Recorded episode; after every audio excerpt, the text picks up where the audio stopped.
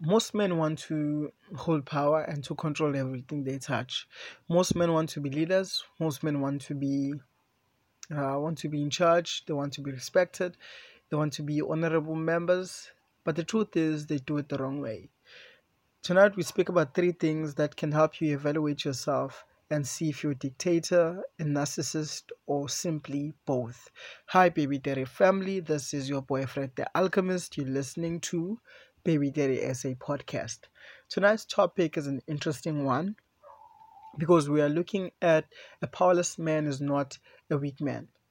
My mentor told me that it's so interesting because most of the time weakness is usually compared with meekness meekness sorry about that english english guys yeah so in this case we are looking at a powerless man being compared with a weak man and that misunderstanding that comes with people seeing uh, powerless man and saying okay this man is actually a weak man but that's not the truth so when we take a moment to look at ourselves admit our weaknesses.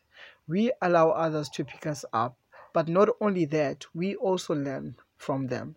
Sometimes it's just good to observe others while they express their God given skill or talent, and it's something that we can never take away from them. And we're not gonna die if we allow them to be who they are. The definition of a powerless man is somebody willing to give away power and make it available to everyone. This is clearly illustrated by authors who understand that power is something that is created or generated. And I know it becomes very contradictory to what I just said or the definition that I just gave for a powerless man.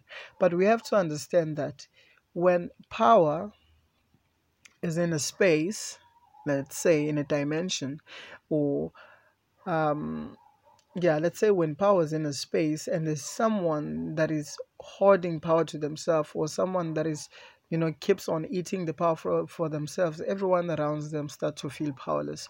So that's why I say that um, a powerless man is somebody willing to give away power and make it available to everyone because power is infinite and is all around us and each and every one of us can manifest power. It's only when when we have people around us that only want to give power to themselves that they make us powerless. So let's look at the three things that can show you or indicate that you're actually power stingy. So number one is that you always want to be in charge even when it's not necessary. The key term here being even when it's not necessary. It is sometimes because of the need for excessive admiration, sometimes because of, because of a sense of entitlement. And we know people like this in our workplaces, in our families, and even in our own circles. And sometimes it might happen that we are those people. The second one is that you always think you are right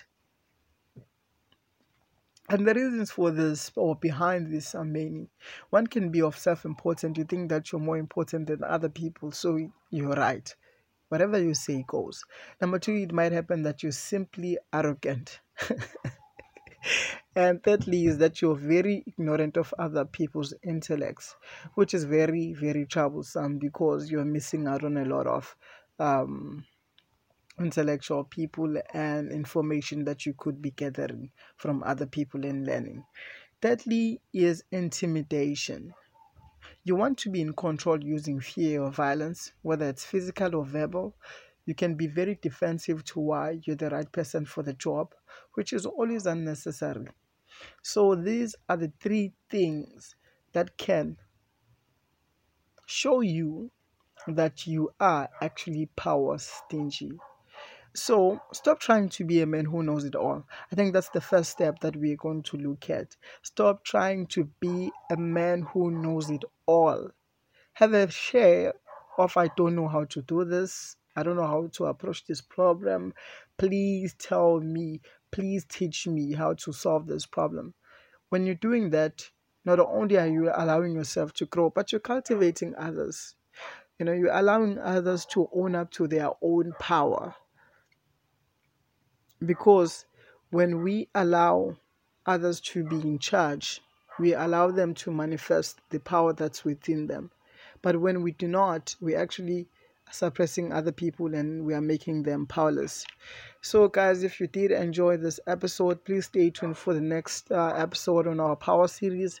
And I can tell you that it will change your core as it is changing mine from reading this information and doing the research. So, as we always say from Baby Daddy as a team, peace and love.